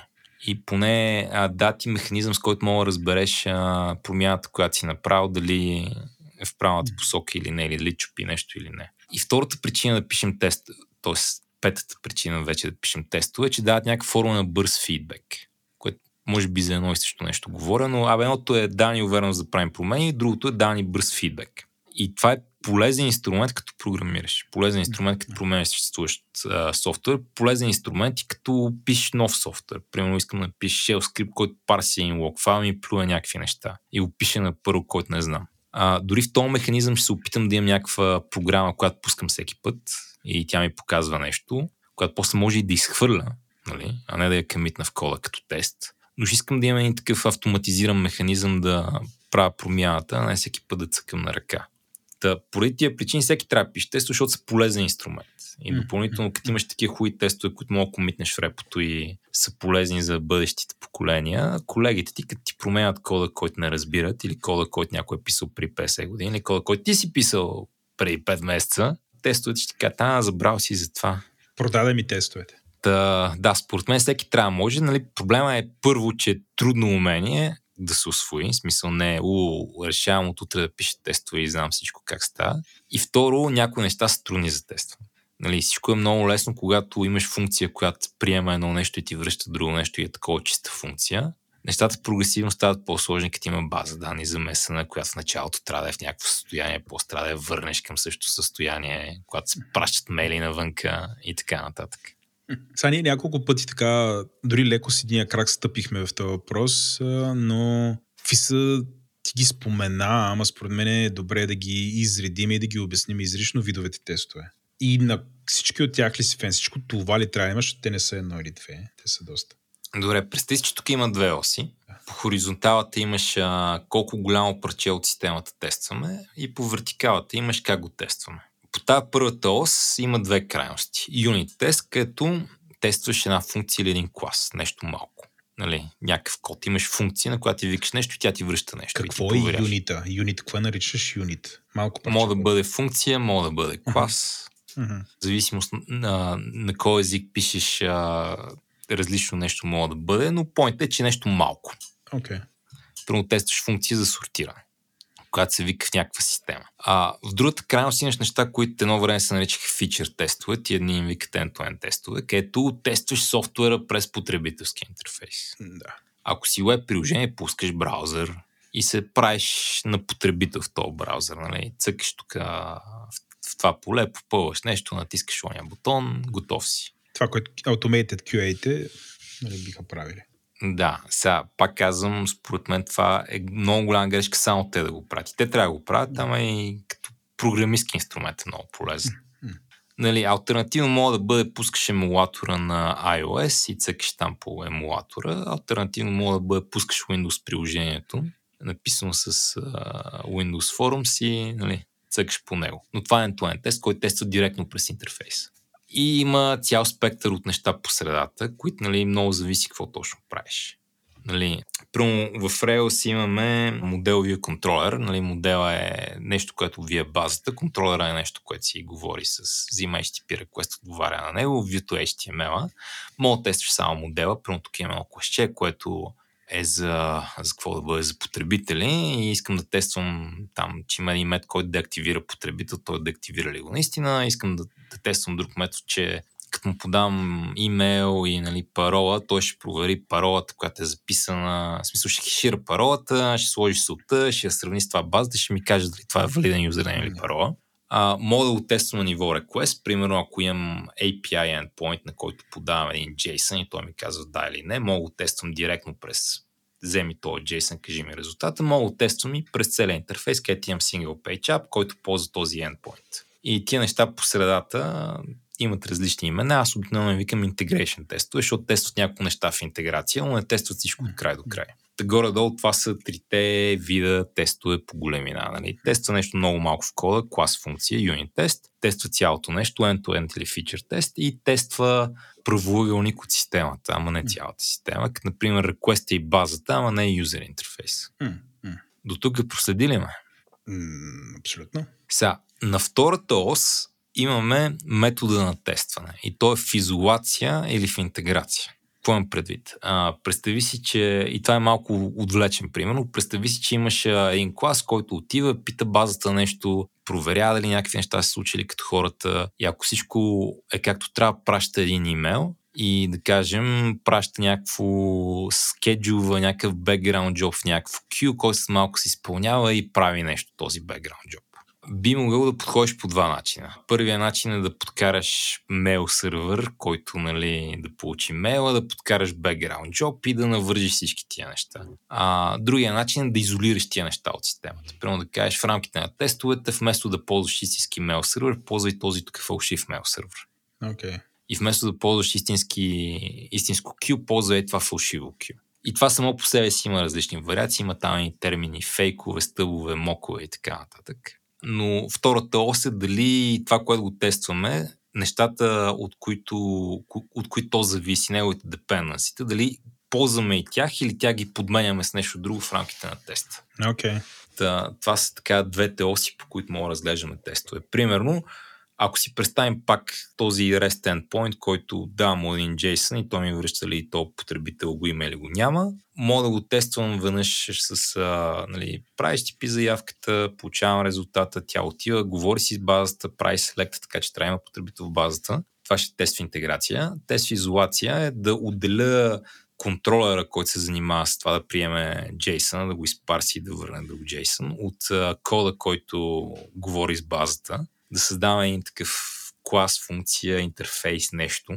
И в рамките на теста да заменя това, което наистина си говори с базата, с нещо, на което му давам юзернейм и парол и то ми казва да или не. И в един тест да му кажа, тук ми връща, че го има този потребител, в другия случай ми връща, че го няма този потребител. И така, нали, не тествам цялата система, ами тествам единия слой и всичко под нея. Него съм го отрязал и съм го заменил с нещо друго. Хвана ли ме до тук? Да, това са. Това не са мога да си го рационализирам кога е добре да използваш едно, кога е друго, което да.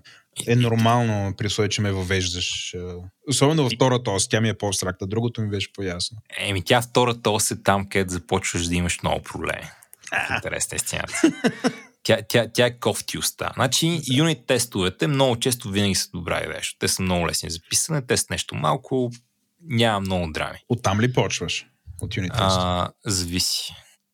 Зависи какво правя. Прямо, като съм много несигурен, ще почна с юнит тестове, като съм много по-сигурен, ще почна с end-to-end тестове. Mm. Което е другата интересна крайност. End-to-end тестовете също са много а, добър механизъм за тестване. Проблема им е, че имат най-къса бавни и трудни за подкарване. Mm.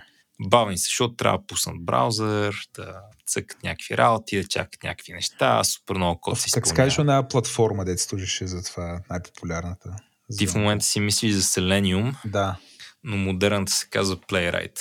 Така ли? О, тук научавам да. нещо. Поле се ползва за кролинг? Ще такива мръсни въпроси от моя страна. Сигурно може да се ползва за кролинг, ама, ама... Да не ходим там в този разговор. Да не ходим там, да. Добре. Модерните неща, поне за браузъри, са Playwright. Имаше едно през което изглеждаше, че ще бъде много популярно, ама Playwright е по-добре направено. Playwright е рахат. Познай коя компания в Redmond го прави. Microsoft. Microsoft, да. Не се спряха тия хора да правят яки работи. Окей. Okay. Та, end-to-end тестовете са много готини, а, защото, нали, мога променяш системата колкото си искаш и те ще продължават да бъдат валени тестове, но първо са бавни и второ понякога сетапът много сложно. Примерно, ако трябва да имаш базата някакви определени неща или трябва да ги нацъкаш през интерфейса, което си представяш колко много код е, който ти е въвежда неща в интерфейса, за да мога после да ги тестваш, или трябва да направиш някакъв механизъм, в който базата ти има предефинирано състояние при всеки тест. А, примерно всеки тест трябва да започва с вариация, не искам да имам, имаше и тия неща в базата. Mm-hmm. Та, какво ме пита? А, всички ли тия неща трябва да ги има? Имаш ли някои, които според теб трябва да отпаднат от всичките видове тестове? Окей, описахме ги, две таксономии дори, но има ли някой, на които си фен, на които не си фен? на всички съм фен, просто колкото повече мърдаш страни от юнит тестовете, толкова по-сложно става и може да стане сложно по различни начини. Ама значи, това не те прави не фен, просто е по-сложно. Ами, сега, нали, и да и не, защото а, има момента на работи с други хора, които не непременно са прекарали толкова много време, колкото аз съм прекарал в това да а, осмисля как се пише тестове и съответно правят набор от грешки. Okay. И тия грешки резултират в гадни тестове. И тия гадни тестове правят обратното. Не правят кода по-лесен за поддръжка, правят го по-труден за поддръжка. Yeah. И сега проблема не е, че хората са тъпи, проблема е, че тия грешки много лесно се правят, много лесно се простреляш в кръка. И в някакъв момент, когато някой от те идея, идея, с която хората много често правят грешки и правят нали, лошия резултат, просто защото идеята е оплетена, инструментите не са много удобни. Нали, ако си го правя за себе си и си вярвам, може би нали, ще, ще го направя по този начин, но в контекста на по-голям екип, където хората често могат да правят грешки, бих била да не го правим това. И това е да около моковете най-вече. Това е, това е Моковете? такова. Моковете са един от механизмите да тестваш в изолация. Искаш ти да обясня това? Да. Тест да. дабъл. Чу, чу ли си термина тест дабъл? Не. Значи, представи че имаш едно парче код, което си говори с друго парче код. Okay. И ти искаш да тестваш първото парче код, ама то вика второто парче код. Така че mm. или трябва да тестваш в интеграция, да мек mm. парче А да вика парче Б, Ама ако това парче бе сложно и бавно и така нататък, трябва да го замениш с нещо. И Тоест да. имаш, имаш опцията да го замениш с нещо. Mm-hmm. В рамките на теста, така че да тестваш в изолация. Да. И сега, нещата, с които ги заменеш, се наричат тест doubles и стандартната класификация има 4 вида тест doubles. Прямо представи си, това е нашия мейл сервер, с който си говорим ние. Начините са стъп, фейк, спай и мок. Значи стъп е най-просто нещо. Представи, че мейл сервера е някакво сервисче, което има 5 метода. Има един метод за пращане на имейл, който е send имейл. Получава имейл, адрес и съобщение и тайто. При стъба аз казвам, вместо да имам мейл сервера, искам да имам нещо, което има този метод и този метод искам, като го викнеш, да не прави нищо. Това е стъба. И тогава в моят тест, който праща имейл, просто игнорирам пращането на имейл. Не плащам цената на да ходя да пускам мейл сервера и, и някой си говори с него. Стъва идеята, с която заменяш този компонент с нещо, което просто не прави нищо. Или леко конфигурирано. Примерно, ако има метод, с който мога питам този мейл сервер жив ли е или не, мога да кажа в този тест искам да кажеш да, в този тест искам да кажеш не. Но идеята е замениш цялото нещо с едно нещо, което винаги се държи по дефиниран начин. А в другата крайност на това нещо има нещо, което се нарича фейк, което е отивам и имплементирам също нещо, ама по по-прост начин само за тестовете ми. Първо представи си, че тук си говоря с Search Engine и в Production ще ползвам много голям Search Engine, който съм си купил от някъде, от някакви шведи, който нали, прави full text search по много ефективен начин, но това не мога да ползвам в тестовете, но ми трябва нещо, което все пак мога да търси малко. Ще си напиша собствен, който нали, като му кажа а, търси ми този текст за тази дума, ще ми връща само резултатите с тази дума. Това е идеята, имплементираш същата функционалност по по-прост начин вътре в програмата си и ползваш този обект. Mm-hmm. Малко го бъченах, но няма значение. Това е духа. Третата идея е мок, а, която е, знаеш какво, тук ще има един празен обект, който нищо не прави, обаче ще мога да казвам очаквам да му се викнат тези методи. Ако не му се викнат тези методи или не му се викнат тези методи по определени аргументи, то тогава теста фейла. Така че тук нали, разликата в един случай, в случая на стъба, имам тия методи нищо не правят. В другия случай теста казва, очаквам тия методи да бъдат викнати така, ако тия методи не бъдат викнати така, има грешка. До тук следиш ли ме? Да. А, четвърто нещо е спай, което е малко по-сложна вариация на мок. Та е тия мокове създават много голям проблем, ако не се ползват внимателно. Защото да, те, това по някакво ти създава супер много код, който да не знам. Ме ми звучи като има шанс да пишеш неща, които съществуват, обаче ако не го използваш това, просто ще седи там. Не, не, не е това проблема. Проблема идва от промяната. Сега, нали, говорихме си за има две неща. Един модул, който си говори с друг модул, А и Б. Нали така? И между тях има някакъв интерфейс. Представи, че този интерфейс обаче е сложен. Има много методи, много класове, много начин по които си комуникират. Когато напишеш end-to-end тест, ти мога да промениш изцяло интерфейса между тия две неща и end-to-end теста няма нужда да го бараш. Той ще продължава да документира какво е очакваното поведение на цялата система отвън. В момента обаче, в който напишеш мок между двете, всеки път, в който промениш теста, промениш как си говорят тия две неща, трябва да ходиш и да променяш всички тестове, които са хванали този мок. Да, Разбираш ли ме? разбирам те. С други думи, в момента. в Въобще който не тест- искаш да си там. Еми, зависи. В момента, в който Е. тестваш в изолация, заковаваш интерфейса между тия две неща, още веднъж в тестовете си. Всеки път, като се опитваш да промениш интерфейс, тестовете ти пречат. Защото сега не просто трябва да промениш кода, ами ти променяш кода, той работи, обаче тестовете не минават, защото те са очаквали интерфейса да е друг. Ама този интерфейс е изцяло интернал за комуникацията между тия две неща. И сега, фен ли съм или не съм фен на това, зависи. Спри. Имам друг въпрос. Но сега ще имаме да отидем какво си фен или не си фен. Защото иначе, да знам, ост- няма да е в контекста, ти го задам след малко. Кой в един екип всъщност се ориентира, със сигурност CTO-то може, ама може би не трябва. Да, в програмистката иерархия, кой взима решение по тия оси, всъщност по втората ос, къде, нали, кой подход да се избере, защото има доста вариации. Това, кой се занимава с това, кой трябва да се занимава. Всеки може да вземе това решение. То, че може, си. може, ама кой ще вземе правилното решение? Кой трябва да Ама и- взима правилното решение? Аз искам всеки да може да вземе правилното решение. Ама така че реалистично ли е това, бе, човек? В смисъл, сега Ами- ти знам, че искаш, ама то са...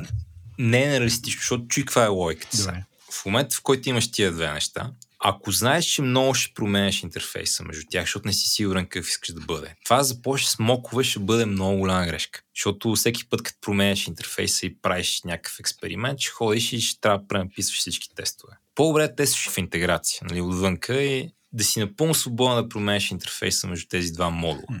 А в момента, в който си много уверен, че този интерфейс или ще е стабилен, или ще се променя малко, и има такива моменти, нали? Е тотално окей да го тестваш изолация. Даже това може да ти помогне. Може ти даде по-бързи тестове, може ти даде по-добър интерфейс между двете, защото ще те накара нали, да изпилиш интерфейса между двете неща. Първо в Rails имаше една така философия написана контролер спекове, които изолират модела. И ако ползваш контролер спековете да те накарат да пишеш възможно най-малкия мок, а, често постигаш доста добър дизайн в модела. Обаче трябва от първи или от втория път да го оцелиш. Ако ще трябва да го итерираш много, всичко това започва ти пречи. Така че тук е въпрос, нали, добре, пишеш този код, знам тия две неща как си говорят, колко съм уверен, че това, което съм направил в момента, ще е стабилно или колко съм уверен, че това нещо ще, ще го променя 30 пъти. Първо в това проекте, което си правя на ръст, съм разделил там едни неща и съм много уверен, че ги преработи поне 2, 3, 4 пъти как си говорят помежду си. И затова не тествам на това ниво. Да. Защото ще пише тестове, ще ги свърнам. Ще пише други тестове, ще ги свърнам. М. Тествам на ниво, където знам, «М, тук съм го оцелил, много малък е шанс да го променя. Тоест кода като е зрял вече, т.е. Ти, ти си сигурен, че ще остане, няма да правиш драматични промени в архитектурата, тогава почваш да пишеш. Еми, сигурен не съм. А, значи, първо не в архитектурата, а в дизайна. Добре. Нали, защото архитектура е друга тема. И не толкова, че е зрял, колкото, че нали, всеки път решаваш нов проблем и не си сигурен как да го решиш, ама имаш някакви идеи. Колко си уверен в тия идеи? М. Нали, дали тази идея е добра, сигурен си в нея, видял си, пробвал си я, харесва ти, ще стане или не, тук нямам никаква идея какво ще стане. М, Даже в uh, Extreme Programming, това е там, чули ли си за Extreme Programming? Вече да. Това е един от предшествениците на Scrum. А, едно време една от първите agile методологии Extreme Programming, обаче била твърде сложна за хората. И Твърде екстремна е била. Твърде екстремна. Трудно тяхната философия е винаги прави всичко в pair programming и пише тест first. Окей. Обаче има проблеми, които не се решават много добре с pair programming и тест first. И това са проблеми, където не знаеш какво да правиш, където трябва да правиш експлоратори истории. М. И тогава в, в XP тия неща, които не се правят с pair програминг и тест се наричат спайкове.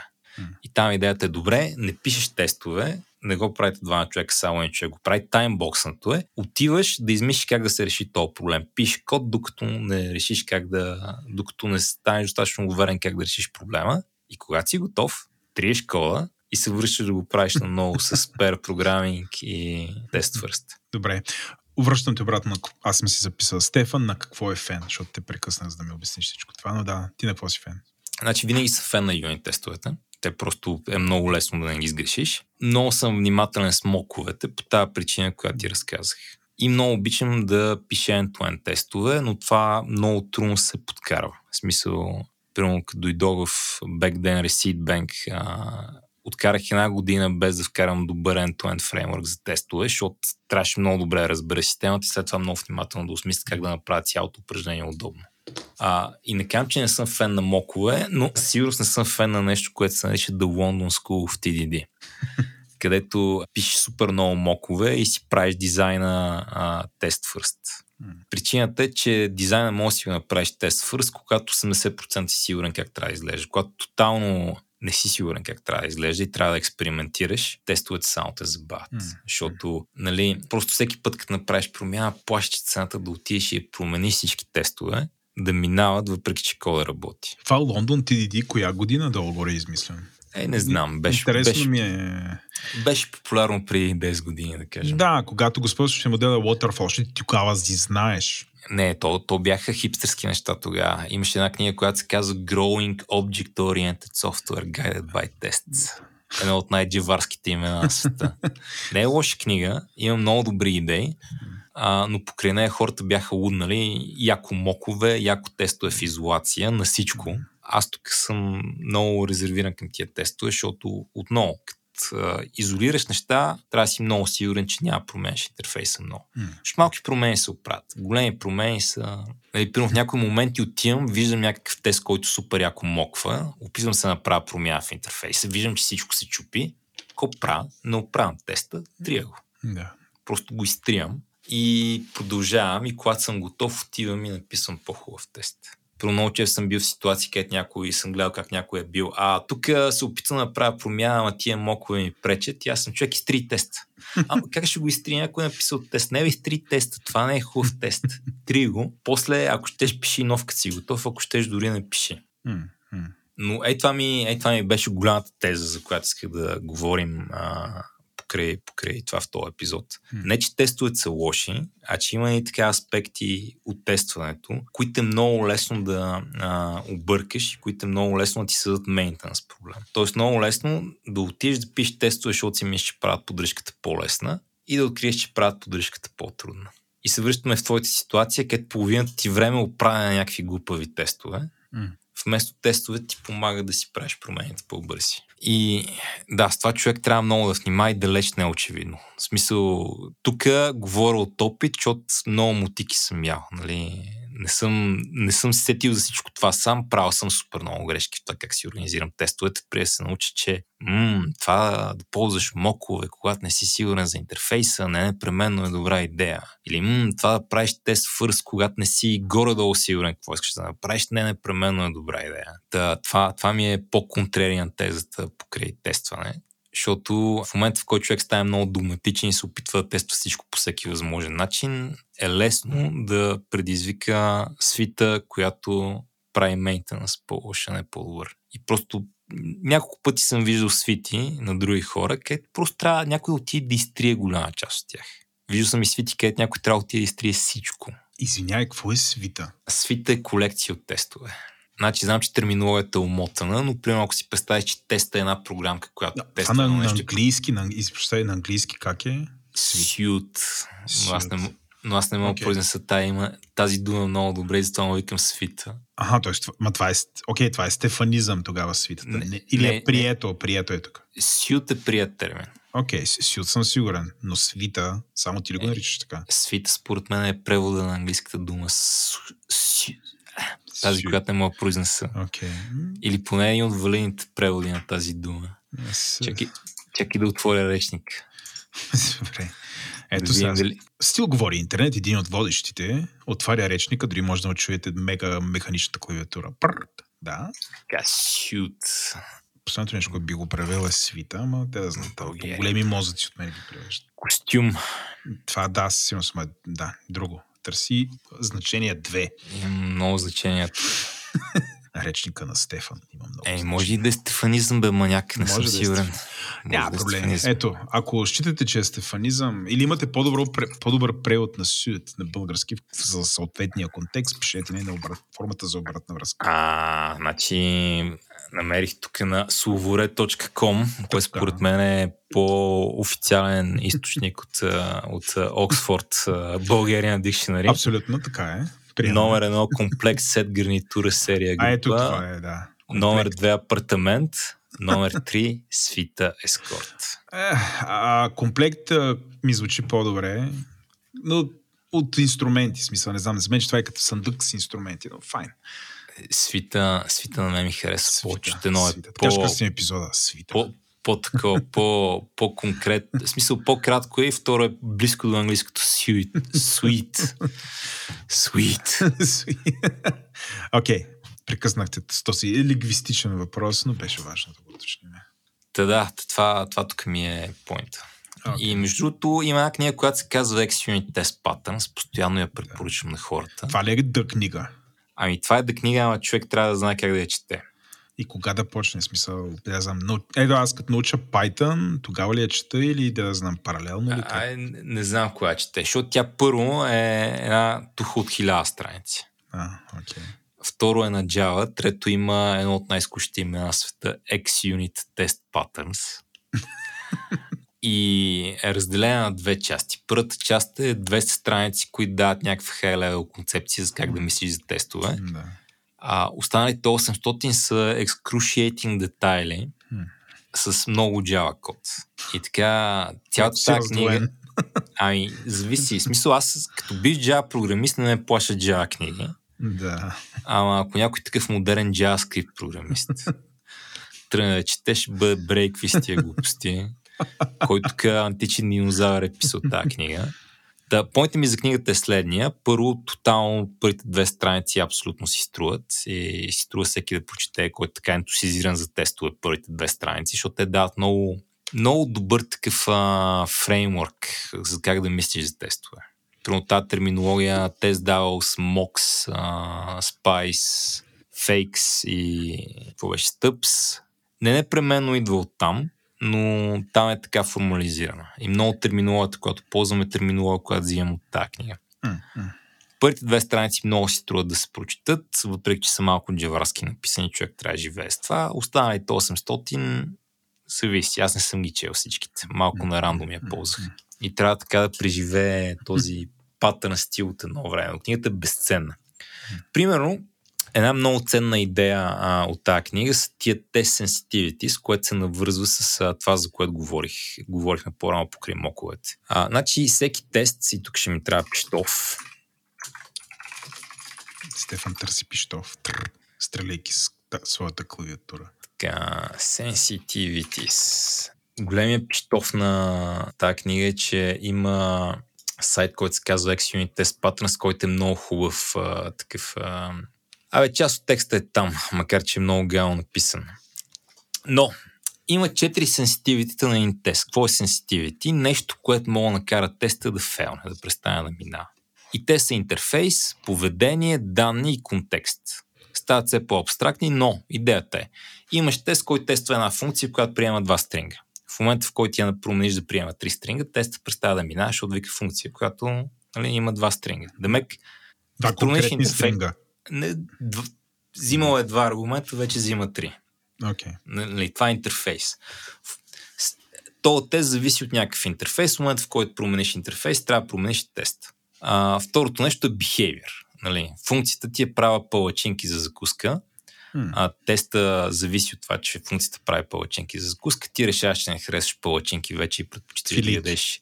Щях да кажа яйца Бенедикт с авокадо, защото си хипстер, но добре филейки. Съм Това български е- хипстър. Това е промяна на поведението на функцията, теста се чупи. Да, да. Нали? А, третото нещо, данни. примерно очакваш базата да имаш някакви данни, вече очакваш да имаш други данни, те се чупи. Четвърто нещо е контекст, което е леко абстрактно, но нещата отвън, от, отвън системата. Примерно да има пуст мейл сервер. Okay. Но поинтът е, това са четирите неща. Това са четирите да, неща, които ако се променят и ако някой те зависи от тях, те се чупи. Mm. И това е много полезен ментален модел, защото аха, интерфейса, тестовете имат интерфейс sensitivity. На какъв интерфейс искам да ми зависи тест? И колко ще се променя този интерфейс, защото всеки път, като променям интерфейс, теста ми ще се чупи. Да. Нали, това, което си говорихме за моковете. Когато тестваш интеграция, не зависиш от някакъв вътрешен интерфейс. Когато намокваш яко, зависиш от този интерфейс. Да. И съответно ще променяш интерфейс. Да. И ако няма го променяш, си файн. Ако ще го променяш много агресивно, може би напиши тия тестове все още или тестваш интеграция. М, А, това е един пример, но а, книгата дава много такъв добър хай-левел начин как да мислиш за тестове, който е безценен. Да. Просто трябва да си малко такова... Чук, че трябва да е читател, не е просто писател. Нали? А, защото има, има разни девелопери, са мега продуктивни в това да продуцират много код и често добър код, но като става просто за по-такива абстрактни концепции са какво е това, що ме занимаваш. Да, ако сте от тези хора, тази книга мога ви озори, но на мен тази книга ми беше безценна. Супер. Добре, ние, както с тебе казахме, че записваме кратък епизод, вече сме на час и 40 минути, обаче последен въпрос от мене. Има ли грешка, която програмистите могат да направят покрай писането на кодовете, заради която ти би уволнил някой? What the fuck? Е, съжалявам, такъв ми е въпроса. Трябва да. Нещо, което е някакво мега безобразие. В смисъл, кое е най-голямото? Искам нали, да ти видя, кое ти е червената линия, защото тук това са толкова много променливи има. Някои от нещата са, окей, okay, good to have, би ги преживяла лесно, трети, добре, направил и така нататък. Къде къде е мега простотията? Може би да нямаш кодове въобще, да, тестове, извиняй, тестове да нямаш въобще. Не, не, чакай сега. Тук такова. Първо задаш ми менеджмент въпрос. Естествено. А, Ушки им това нямаше бъде подкаст за менеджмент. Е, хубаво да е. От време на време. Трябва малко. Аз трябва да се промъкне нещо и от мене. После хора не се уволняват за това, че пишат а, неоптимален код. Хора се уволняват за а, драматични нарушения на common sense. Или такова драматичен непрофесионализъм. Като, например, да кажеш си болен и да правиш нещо друго. Да. Това е такова хубав fireable фен за мене. Но, но, нали, ако някой в нашата фирма не е написал някъде тест, ще имам да му кажем, ти напиши Пиши тест, тест. и ще му помогнем. Нали? Да. Няма да го хулим. Ако някой е направил дизайна на някакъв код много лошо, ще идем и ще сме... Сега зависи кой е. Към някои хора има по-големи очаквания и по-близки, нали, такива interpersonal relationships. Мога да индикирам какво направи тук, бе, човек. а, с хора, с хора, с които не сме така толкова близки на персонално ниво, отиваме и помагаме. Нали? Не се, не се уволняваме за лош код, моля ти се. Истия работи. Добре. Окей, а, финални думи. Искаш ли... Фено, гост има финалната дума. Няма Този гост. Да, няма Ня- гост, ти, ти по няма някакъв гост. начин с Не основното искам. ястие. Искам да... А, основното ястие са рибата ти, защото е вечер. Това връща нашата функция, на която сме написали end-to-end тест. сме на тая риба. Не, просто искам да се обърна към слушателите и да им оставят някакъв фидбек. Какво ме интересува? Какво мислите за този формат? Първо, искате ли да се опитаме да вкараме такива епизоди между седмиците или не? За какво искате да си говорим в тях? Второ, трето, това твърде дълго или твърде късо беше. Трето, Хм. а, и четвърто, има ли нещо друго за тестовете, което не обяснихме добре, за да направя още епизод за тестове, ще гувам се, ще ви отговоря в Дискорд. И пето отново, по-скоро да ви напомня, ако смятате, че има хубава, добра тема а, за нещо такова, което мога да направим в някакъв промеждутък, било то епизодите между частия, може така да им викаме, било то нещо, което сме казали тъпо, нещо, което не сме разяснили, нещо, с което не сте съгласни или нещо тотално рано, като на Владо новината, пишете ни и ни кажете. Да. Ами, освен да ни пишете, аз какво да кажа? Аз съм изключително доволен начин как се получи. До нови срещи и между другото научих супер много неща, които за мен са полезни. Айде, приятно до следващия път. Чао! Благодаря ви, че останахте до края с нас. Тилда наклонена черта е част от мрежата на Говори Интернет. Водещи бяхме аз, Владо и Стефан. Процент епизода беше Стефан Кънев, аудиоредактор и монтаж направи Антон Велев, музиката и корицата ни са от Тунко, а дизайнът ни от Иван Кинев. Ако искате ли да дадете обратна връзка, разбира се, разбира се, в бележките на шоуто има връзка към формуляра ни за обратна връзка, а също така най-добрият начин е да отидете в нашия Discord сервер, където има специален канал посветен на този подкаст и там може да ни дадете някакви обратни връзки, впечатления, съвети, акъли или въобще каквото искате. Discord серверът ни се казва Тилда наклонена черта. Ако искате да споделите любовта, идете ни напишете едно ревю в iTunes, рейтнете ни в Spotify или се абонирайте за нас там, къде си получавате подкастите. Това най-често е Spotify, iTunes или каквато да е друга програма за слушане на подкасти. Ако искате да ни подкрепите, то идете в магазина на Говори Интернет. Той е на адрес shop www.govori-internet.com и там може да си купите някои от нашите тениски или въобще всякакъв мерчендайз от мрежата на Говори Интернет. Ако този подкаст не ви беше достатъчен, слушайте старите ми епизоди или пък ако сте ги слушали вече, имаме една камара други подкасти, например подкастът Майка говори интернет, подкастът Транзистор, в който си говорим за джаджи, Дропи Чили, в който си говорим за храна, Парите говорят, в който си говорим за инвестиции, Естествен интелект, който си говорим за подобряване на качеството на живота и психология, Говори артиста, който си говорим за съвременно изкуство и Ден, нашият всекидневен подкаст, който е новинарски. Благодаря ви, че останахте до тук. До нови срещи!